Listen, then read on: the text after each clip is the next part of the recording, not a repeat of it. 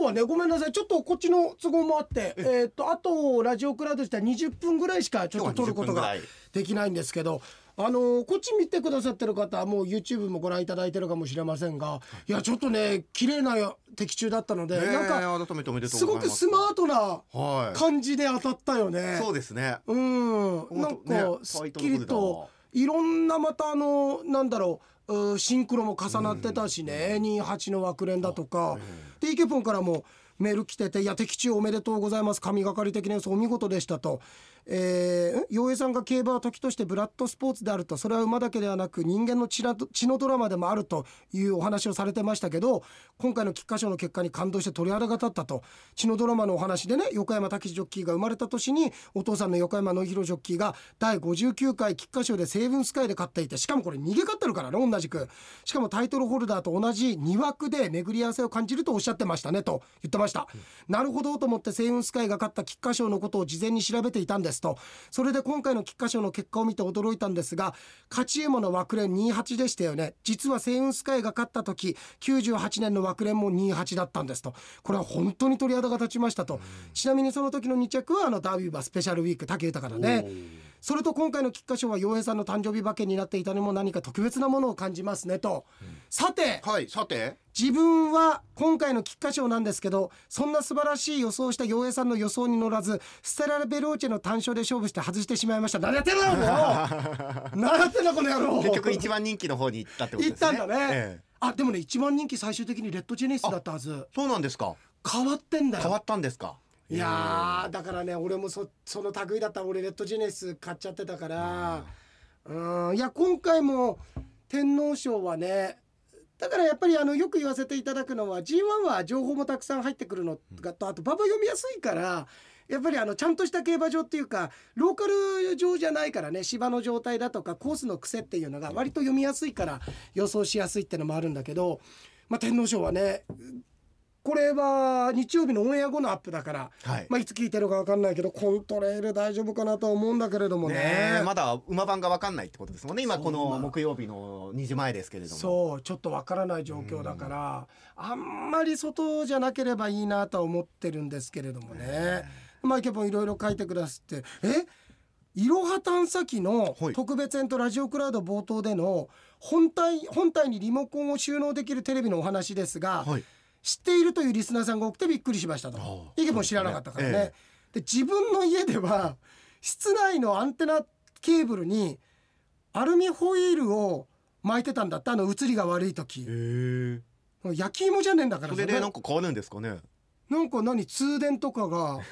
なんかすごい民間療法みたいなさなんかこれ体で言ったら絶対やっちゃダメだよみたいなさなんかおまじない的なことなんでしょうかね。おまじないなんかネギ巻くみたいなさ、まあ、あった変なことやってんじゃないのこれ。いやいやいやもしかしたらね、うん、立派なそういう知恵なのかもしれません。わかんない、あの別会長とかだと風邪ひいたら肛門にネギ突っ込むとかそういうことやってるかもしれない本当にやってんじゃないの。やってないですよ。あとあのあのさこれ誰だっけな、誰かも書いてたけど村上さんの陽平さんへのえってリアクションがめちゃめちゃ面白かった。これ誰書いてたっけな誰かありましたね、うん、あれ誰か書いてたんだ。俺がいや手前味噌だけどさ、いや俺すごいよえって言っていやおおだろうっていうのがあったんだけど、はい、でその絵はやめろの絵が出やすいルーレットで今日格円なんですよっていう掛け合いがからの陽平さんの格円連チャン率 きゅうじゅうきゅうパーセント の台やってるみてえだなと、パチプロの量産パック来たのかなと思ったら連チャン終わらないからってツッコミが最高に面白かったと。でそのツッコミを聞いて自分が昔ガス屋さんで働いてた時の先輩が量産パックのパチンコ攻略法を買ってたと思い出しましたいや一時期あったよね、えー、そういう本があったんですか。本とかあのよくさ競馬雑誌とかの裏で攻略法みたいなのとか、あ通販みたいなこれさ競馬でもあってさ、あ詐欺だよあんなの。まあまあまあね。いや村上君まあまあってかこれ詐欺なの。あのねいやいろいろだからねそういう気を気をつけなきゃいけないですよね。ひどいよ。あのうちの親父も俺が中学高校ぐらいの時に予想会社から予想買ってたんだけど、俺親父の背中こんなに小さく見えたの初めてだって出来事があって、父さんこんなのなんかデタラメなんじゃないの。俺その頃競馬も好きだったからさ、うん、デタラメな、いやいやこれはお前当たるかもしんねえんだって予想会社に会社ぐらい高いんだよ買っててさ、うん、いっ社電話かけてなんとか例えばにじゅうはちだって言ったじゃん、はい、で次の電話かけてあのたらなんかよんじゅうはちとかって言ってて、はい、でも父さんの顔曇ってるんだ別の会社にかけたんだよ、うん、どうした父さんって聞いたら、なんか同じ人出たいやー、かわいそうだった。大人、初めて大人がかわいそうだと思った時だったよいろいろ注意が必要ですね。注意必要だよ、それ本当にね、はい、うん。そう考えたら明治で勝負は結構良心的というか多角的な予想してるからね。結構ね、その運気的な面も、はい、えーうん、いやもうあれ、うん、いやそうなんで横山ジョッキーと鹿戸調教師の見ると、うん、ちょっと開拓、いやこれでさん着以内来てるかもしれないけど、よっぽど馬強いってことだね。まあ、馬の強さもねあるからね、うん、そうね。どうなんでしょう、その辺の兼ね合いがね。ちょっと馬の誕生日っていつだった？あ、でもそしたら馬さんさいだから同じになっちゃう。みんなみんなさみんなみんな欲しい人だからあの同じになっちゃうんだけど、ええ、そうだね。いや、いけばありがとう、うん、ありがとうございます。あ、なんかラジオクラウド中盤でのアドリブは学習の賜物であって偶然ではないっていうお話だとか、太平賞のお話で、その時の村上さんとのコントコントになっちゃってるよ、もうあんないい話してたのにお前とは一緒にやらないけどね、嫌いだからには爆笑でしたとで、その後あのいろいろ俺が言ったことに対して村上くんが言ってくれたことだとかさ書いてて、なんかすごくあの気持ち伝わったって。で、洋江さんの真の部分といいますか、伝えたいこと、共有したいと思ってることはちゃんと届いてますよ。本当かよ。届いてんのか。届いてるけど、でもこっち送ったつもりねえけどなでも違う馬を買ったわけですからね。言うなよ、ちょっとショックになるよこっちこっちこっち発信のいじりはいいけどそっちからやられると、あ、そうだったって思い出した、傷つくよ。ごめんなさい。そうだ、そう、全然使用してないじゃん本当そうだよな、こいつら全然使用してないじゃないか。おい、この野郎、お前カタロニア落ちたな、別会社の嘘つき野郎、この野郎、本当に今までお前のせいで俺傷ついてんだよ、バカ。こんなこと言ってたらまた苦情来たら困るえー、ありがとうございます。ありがとうございます。あとあとね、あらこれ、はい、ダンさんから。ダンさんまたこれ来てるよ。果実ご機嫌大作戦で落選した選ばれざる男ダンボルギニです。しかし私の目に狂いはなかった。じゅうさんヤードアウトインホールインワンが出たじゃないですかとギャラリーのスタンディングオベーションが聞こえましたよ。幻聴じゃないと思います。村上君と山口さんの番頭さんのトークはやっぱり大成功ですよと。次回はじゅうさんヤード全玉オープンで全て玉手さんのお話でお願いします。全米オープンだと米坂さんの話になってしまうのでお間違いなきを願います。ところでいつも感心して聞いてるのですが、何をって村上君の会話の瞬発力です。絶妙な間合いでスパッと切り返す瞬間芸がすごいと思います。そういう才能って真似できるものではないので財産ですよね。もう素人同士でやってるんだからやってる素人同士でバカ同士で。そのメールはだだお前もさんにんでやりゃいいじゃねえか。洋平さんのあのクリアファイルに入れたつもりなかったんですけど一番上ぐらいにやってよ一番上ぐらいに花丸ついてるよ読んでってところね、うん、特に村上くんの こ, こいつダンこの野郎ではでは村上さんのさらなる躍進を期待してます。俺よの字も出てねえじゃねえか。いやいやだから僕当てによの字出たとしたら米坂のよしか出た。米坂のよですね。うん、何？え？いや僕当てにくれたメールだったんじゃないですかね。うん、そうか。ごめんなさい。だから印刷したのがまずかったです。すいません。そう。明日会うからな。多分あのダンさんはでも日曜日じゃない。これ聞くのって。えー会うのは土曜日なんだよ。瞑想会だからもう出会い頭にガーンってツーンって鼻ツーンってなるのをやるから鼻ツーンやめてあげてください。鼻ツーンなるからなんでか分かってないけどこういうことだからな。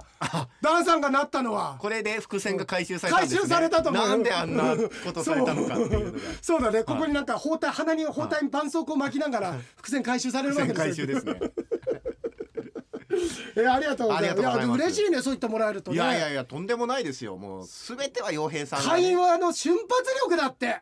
絶妙な間合いでスパッと切り返す瞬間芸がすごいと思う。これは洋平さんがこれは俺の先輩特許だろ。すごくね、すごく見えるようにしてくれてるんですよね。あ、いいこと言う。ストライクゾーンでしょ。そうです。ストライクゾーンと、ええ、そのモーションのかけ方を、ね、モーションのかけ方ですよ。そうでしょ。思わずストライクと言っちゃうようなね、うん、本当は僕はボール球投げてんだけど、うん、俺寄ってっからね。そうですね、俺がストライクゾーンを作るから。あ、いい言葉言った俺今。これぞちりとり芸人の真骨頂。ストライクゾーンは待つんじゃない、作るんだよ本当のプロは。相手がボールを、五郎さんだってボール結構あったからね、それを俺がストライクにするためにビョンってファーストに投げたとして、牽制球だとしてもそれストライクにするから俺走るからねファースト、はい、ファーストベースのとこまで行って、ええ、でアンパイアも来てトライって言うからファーストベースの前でただ言わせますね、ルール違反ですただ村上君立ってやるまでのことじゃないの。俺今立ってやってるから、はい、立ってますからね。立ってやるえー、嬉しい ね, ねありがとうございますって言ってそうだね。うんはいはいはいはいはいはいはいはいダンさんありがとうございます。今後ともよろしくお願いします。そうだね。 あ, あとあのえっ、ー、とイケポンでしょ。あバリメロあバリメロもさ、ええ枝太郎兄さんのお話尽きてさあれあれ面白いよ ね, ねいや緊張が目に浮かぶもん兄さんの。わやべえやで兄さんねあの緊張するとずっごい爪指噛むんだ、うん、多分あの上がる前指しあのふやふやな水かきできてたかもしれない。もしか舐めすぎて舐めすぎてで千原ジュニアさんがいらしててさらにその近くには金髪のあの方、そのプレッシャーから思うように力が発揮できず、しかし実は松本人志さんとは全く違う人でしたと。聞かなきゃよかったってことは僕にもあると。バリメロ子供の頃から学生時代とずっとピアノやってたんだって。あー羨ましい。あ村上君もあピアノやってましたからね。何歳までやってた？僕はね高校いちねんせいぐらいまではやってます、ねえー、すごい。それはあのいわゆる音楽教室にも行ってやってたってこと？そうですねレッスンを受けてたという。うわー、はい、すごい。今でもだからちょっと弾けるんだっけ？まあちょっとですね。あれだよ結婚式で自分で弾くとかっていうのはやったんだっけ？その陣内的なやつやったんだっけ？やりましたね。あやったんだっけ？ちょっとあれですよその弾き語りじゃないですよ、うん、あのー、あそうだいや失敗した。いや俺今俺こうやっていじろうと思ったらまあでもね結婚式で自分で弾くなんてクソみたいな演出やってないでしょって言おうと思ったけど、まあ、ええ、あれやってないよなそんなこと。やってなかったらただ陣内さんをディスっただけになるからやめようと思ったらやってたねやってたから、うん、そっちで来てくれるんだと思ってたらなんか変な気が使われたみたいななんかさなんかお互いさなんか半熟で出しちゃってさなんかこれなんだろう冷麺なのかさ普通のあのラーメンなのか分かんない状態で出ちゃったねあの結果傷つくというあれ引いてたっけ？あのー、なんていうんですかお色直し的なことをするときに、うん、ちょっと ビージーエム 代わりにこう弾くみたいなのをちょろっとやらせていただいた、うんうん、あそうだそれもでもあれですよ本当自分でやりたかったわけじゃないですからね。やってって言われたんですやってって言われたんですよ。誰に？要は相手に。ほらまた意もしない人間今作り出したよホムンクルスを作り出したよ。自分の人生を肯定するためのホムンクルスを作り出したよ自分からはいはいはい弾きたいですとはなかなか言わないでしょ。だってまあそうだね、はい、うん、そうだね。村上が言わねえな、はい、僕は言わないでしょ。言わないな、はい、うん言わないな。誰だったら言いそうですか？誰だったら言いそうかなかなでは消さなくていいんですね。いや消して消して消しててくれ消しててくれなんかなんか嫌だなんかなんか嫌だなんか嫌だいやでもあれもそうじゃないなそんなんじゃないな。そうですね。あの意外といないかな、うん、自分で自分で俺の知ってるのでいやいないね。そう考えいないですね。いないね、うんいないね。あ、そう考えたら割とそういういないことが別に悪いわけじゃないですけどね。あ、もちろんもちろんもちろん。そういうことを言う人がね、うん。でもそういうタイプはいなそうですね。いないね。だけどそれはすごく実は大事だけどね。ねあの作り手としては、ね、その精神っていうのは、うん、そうそうそう。えー、一応頼むね。よろしくお願いします。消しといてください。覚えてる。あの消し方の秘訣をね、うん、あのバンドに教えてもらったんで、あのそれでやります、はい。あいつなんか消してんのあんのかあいつ。そうそうそうあいつこの野郎。じゅうさんヤードで言ってた消し方の秘訣。消し方えどういう風に消す？消し方の秘訣。あのいやいやね時計を見て時間で覚えとくんですって。うん、何時から始まって、うんうん、だからこれで言ったらごじゅっぷんぐらいから喋り始めたからじゅうごふんごのところを見ればいい。お前西村京太郎トラベルミステリーだお前そんなのお前西村京太郎やるやつだよそれお前電車のあのダイヤ見るやつじゃないか。そういう方法があるっていうのを教えてくれたんですよ。あ本当、はい、あそうなんだ。くそあいつあの野郎本当に。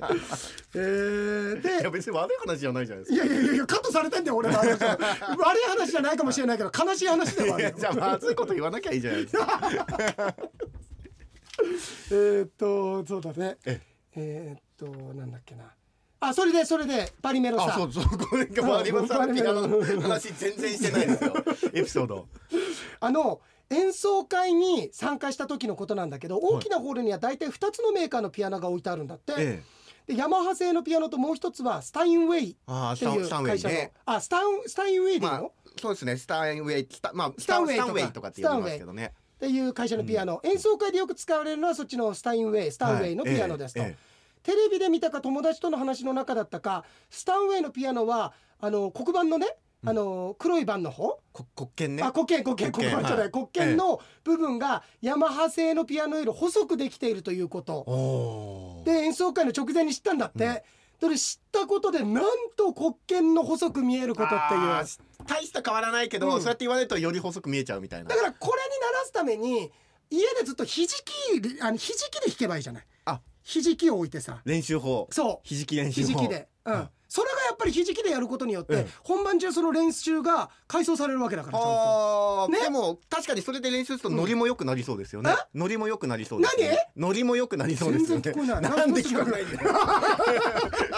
おかしいな、確変のスイッチ入れたはずなんだよ。はい、なって今演出と演出との弾いてんのに演じやる。あの遠隔されてたね。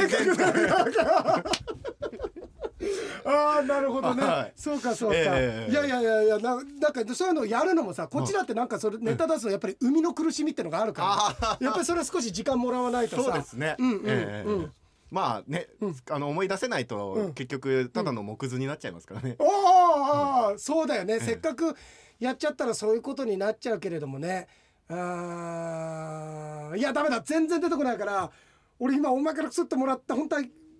俺がやらなくちゃいけないけどダメだ、解散。俺からは解散。うん、解散は。いいですよ、あの全然いいです、それで、あのそれはそれでみんなも喜ぶと思いますよ。本当？どんどんクオリティ落ちてない。どんどん出玉少なくなってない、なんか確変中のこれ。もう連チャンするともう終わりですね。そうそう。オッケーオッケー。ええ。あ、細く見えたっていうことが、要はその聞かなければよかったってこと。ああ、でもわかりますね、その感覚。うん。そうだね、えー、あでこれまた前回の中盤のねちょっとその話のこともいいこと書いてくれた、ありがとうございます。ありがとうございます、うん、お、ちょっといい時間ですね。うんと、あ、ブルーベリージャムさんも本当にありがとうございます。ありがとうございます。ブルーベリージャムさんも本当にありがとうございますって言って釧路の沙織さんのメール見てたよ。まあどちらからもいただいてるからいいじゃないですか。いや俺あれショックだよ。なんですか？まあ慌ててたとはいえなんかマルチタスクがどんどんできなくなってくる。放置新聞のあのピンチっつうのあれ本当になんかこうひ指で広げる、そうそうそう、なんかで今日ディレクター、それもシンクロさ、ディレクターに言われて、うん、それピンチって言うんだよって言われて、うん、あの今日それの取材行ったからさ、えー、ピンチしてみたいに言われて、うん、あれピンチっていう、うん、なんかなんだっけ、スクイザーじゃないけどなんだっけ、えー、スワイプ、スワイプ、うん、え、じゃあ逆にこう小さくすることはチャンスって呼んだりするんですか？あ、そうじゃない、はい、そうじゃない、えー、うん、チャンスって言うんだよ。そうだよ。チャンス。チャンス。ピンチ。ピンチ。普通大きくする方がチャンスだはずなんだけど、こうちっちゃくなるとピンチになるんだけどさ、なんでピンチっていうの？ピンチって言うのか。でもなんかあの洗濯バサミとかピンチとかって言いますね。ああ、つまむからだ。つまむ。つまんだり、でもつまんだらよね。まあでもつまむような動きに見えるってことかもしれないですね。そうか。ちょっと待って。なんか辞書でさ、ピンチって入れてみるわ。ピンチ。あなたの今の状況ですね。でででででんでででででんでででででんで、しかもこれ一話のドラマになんないよ。タモさんの最初のトークの部分で終わるやつだよ。最初のさ、こんなことが待ってね。ピンチじゃねえよ。いやいやいや。遅っ。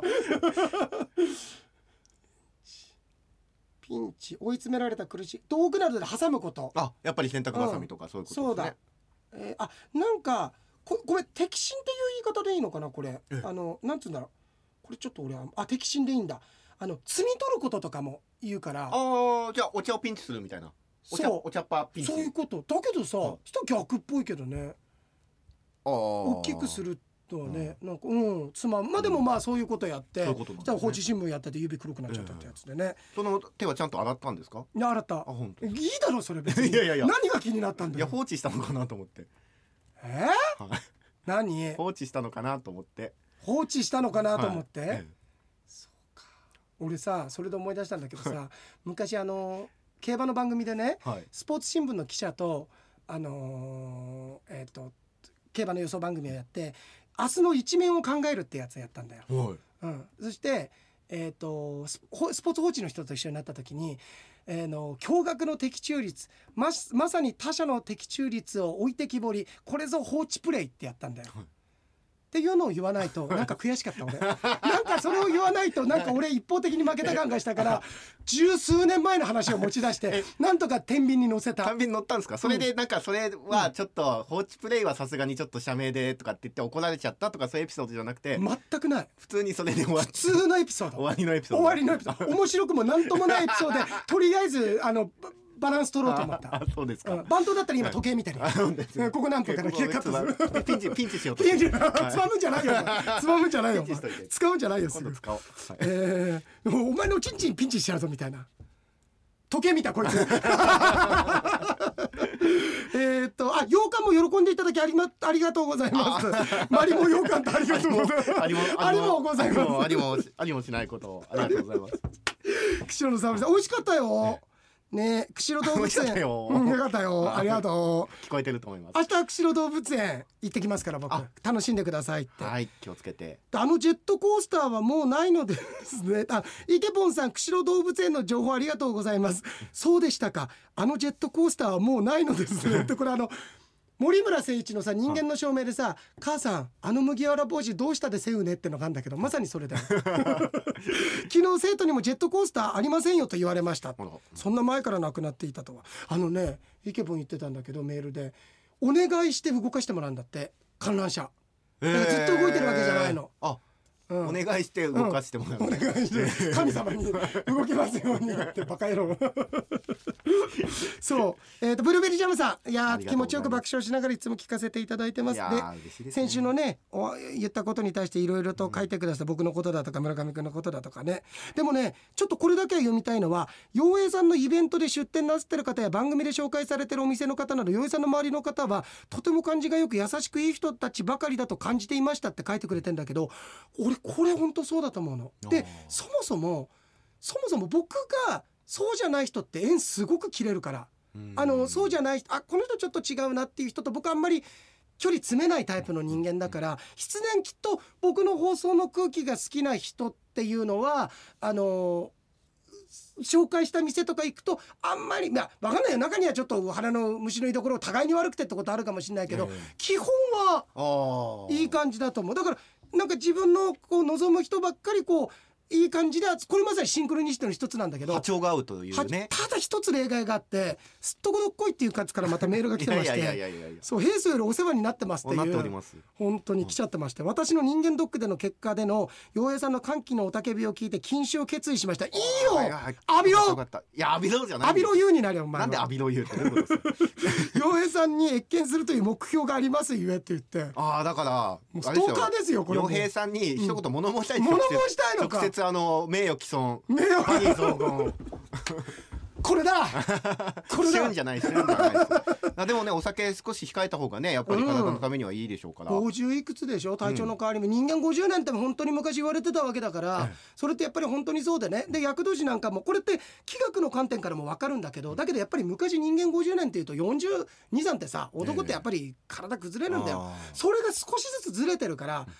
すっとこどっこいぐらいの頃とかがさ、やっぱりさ、あの一番こうすっとこどっこいになると思うから、一番あのすっとこどっこいになりがちな頃になるから、はい、やっとすっとこどっこいにラジオネームに追いついてきてんだよ体が、ね、じゃあやっぱ健康的に過ごしてもらいたいと。なわけねえだろ、なわけねえだろ。そうなんですか。でも会ってみたいけどね、遠目でね、遠目で、遠目でみんなでさ、みんなでこう気なわ仲間と、なんかすっとこどっこいみたいな、うわ癖強そうとか言ってたよ。パンダの赤ちゃんじゃないんだから、そんな芋じゃないよ、そんな芋じゃないよ。なんだったら頼まれてないのに中国に返したい。そんなことないよ。え、やすさんも、え、ああのああの江戸太郎兄さんの面白かったと落語家時代の話ね。ありがとうございます。あ、でやっぱりほら、確かに有料化、これ本当サロンにしてお金取ってもいいんじゃないなんて言ったじゃない、ええ、有料化にしてもいいかと思います。しかしいちじかんごまんえんはなかなかハードルが高いので、もう少しリーズナブルな価格で、リーズナブルにお願いしたいですね。で、洋平さんがお話ししていた通り、旭川のホルモン美味しいですと、ね、村上君とババホルは行ったことないんだよね。ババホルはないかもしれないですね。でもね、いっぱい美味しいとこありますよね、旭川ね。ジンギスカンも美味しいですね。あの焼肉屋さんもあれ、旭川のチェーンのさ、金華楼だっけ、あ美味しいよ、美味しかった。えー、あでカオルさん、カオルさん、ラストさんじゅうびょうでどんでん返し、迷い悩み、そしてファンに笑いと知識を届けてくれる洋平さん、 あ, ありがとうございます。さんじゅうななふんあたりで有料にしてもいい、有料にしていいかもと雲行きが怪しくなり笑っちゃいました。そうだね。さらにミステリー小説の帯でありそうなラストさんじゅうびょうの衝撃が大笑いでしたと。なんで僕がに号で陽平さんが来ないすかと村上さんの不服申し立ていい感じで終わる直前に突き落とされた感じでしたねお前もうちょっとリーズナブルに言ってるくせにもうちょっともらおうとしてるからね全部責任を俺に持って押し付けてだからあの実は善人だと思ってた人が悪人だったっていうこのラストさんじゅうびょうそうですよラストさんじゅうびょうの本当に知念幹人もびっくりですよこれ本当にといったところでお時間いっぱいなんですがもう出なくちゃいけないんだけど実は伊野さんがちょっとどうやらあ今日来てないですね伊野さんからのそれはイコールってこといやイコールらないイコールらないイコールらないイコールらないです伊野さんはもうきっとどっこいを超えてますから超えてるはいってことはもうこれいやいやいやいや手を合わせないこれってこと手を合わせるジェスチャーしないのおだおだぶつ的なことたまたま多分木曜日って金曜日だと思っちゃってたのかなっていうことなんで来たらあの追追記というか追加でつぶやいたりとかなるほどあのラジオクラウドってあげたりとかしますなので今日ちょっとじいさまないですけどそうですね来週からまた、えっと、来週もねちょっとラジオクラウド少し短くなるんですがただね ジーワン がないのであの予想はないから結果報告だけやるかちょびっとそうですねなんで今男子師匠みたいな顔したのごめんね開けたところで何も入ってない引き出しを村上君が開けちゃって勝手に僕腕組みすればいいですかそうだねお前らこのステージに来るやつじゃないよバンダナしないとダメだ切断とともにお前らのはこれ漫才じゃないよあれはすごかったねお前らが来るようなあれ何点だったっけねすごい点数だったよねでもあれは褒めてるわけですよねそうそういうことだようんそうそうそうですねといったところでいいですかうんなんもない俺もなんもないですかなんもないはい僕もまあよねんの話ぐらいしかないんですちょっと何それはえ何何あの僕も僕の認識も間違ってるかもしれないんで洋平さんにジャッジしてほしいんですけどあの待ってこれ取っときたいなじゃあ取っときましょうじゃあ忘れないで取っといてわかりましたじゃあちょっとじゃあこれ来週でよねんジャッジではいあじゃああこれ聞いてる人があれだと思いますけどもう終わっちゃってるんだけどあの釧路一応ご無事にということでまあ聞いてる人はね無事だったってことで聞いてない人は無事じゃなかったってことでご冥福をお祈りいたしますので本当にありがとうございました洋平でしたピンチ村上でしたピンチじゃないよつまむんじゃないよということでタイムリープしました、えー、今日は土曜日午後昼下がりの村上です、えー、あの後結局伊野さんから翌日回転寿司のネタがちゃんと来ましたのでここでご紹介して終わりましょう。先日回転寿司でオクラホマに行ったせいかモロヘイヤの粘りがオクラに似てないと言ったら疑心暗鬼の店員さんにオクラほんまやんと言われたいのです。さてここでジョークをその本当やんを聞いて、えー、写真を見てこう言ったモロヘイヤやんそのもろ見えたのを見た黒柳徹子がこう言った徹子の部屋。以上です。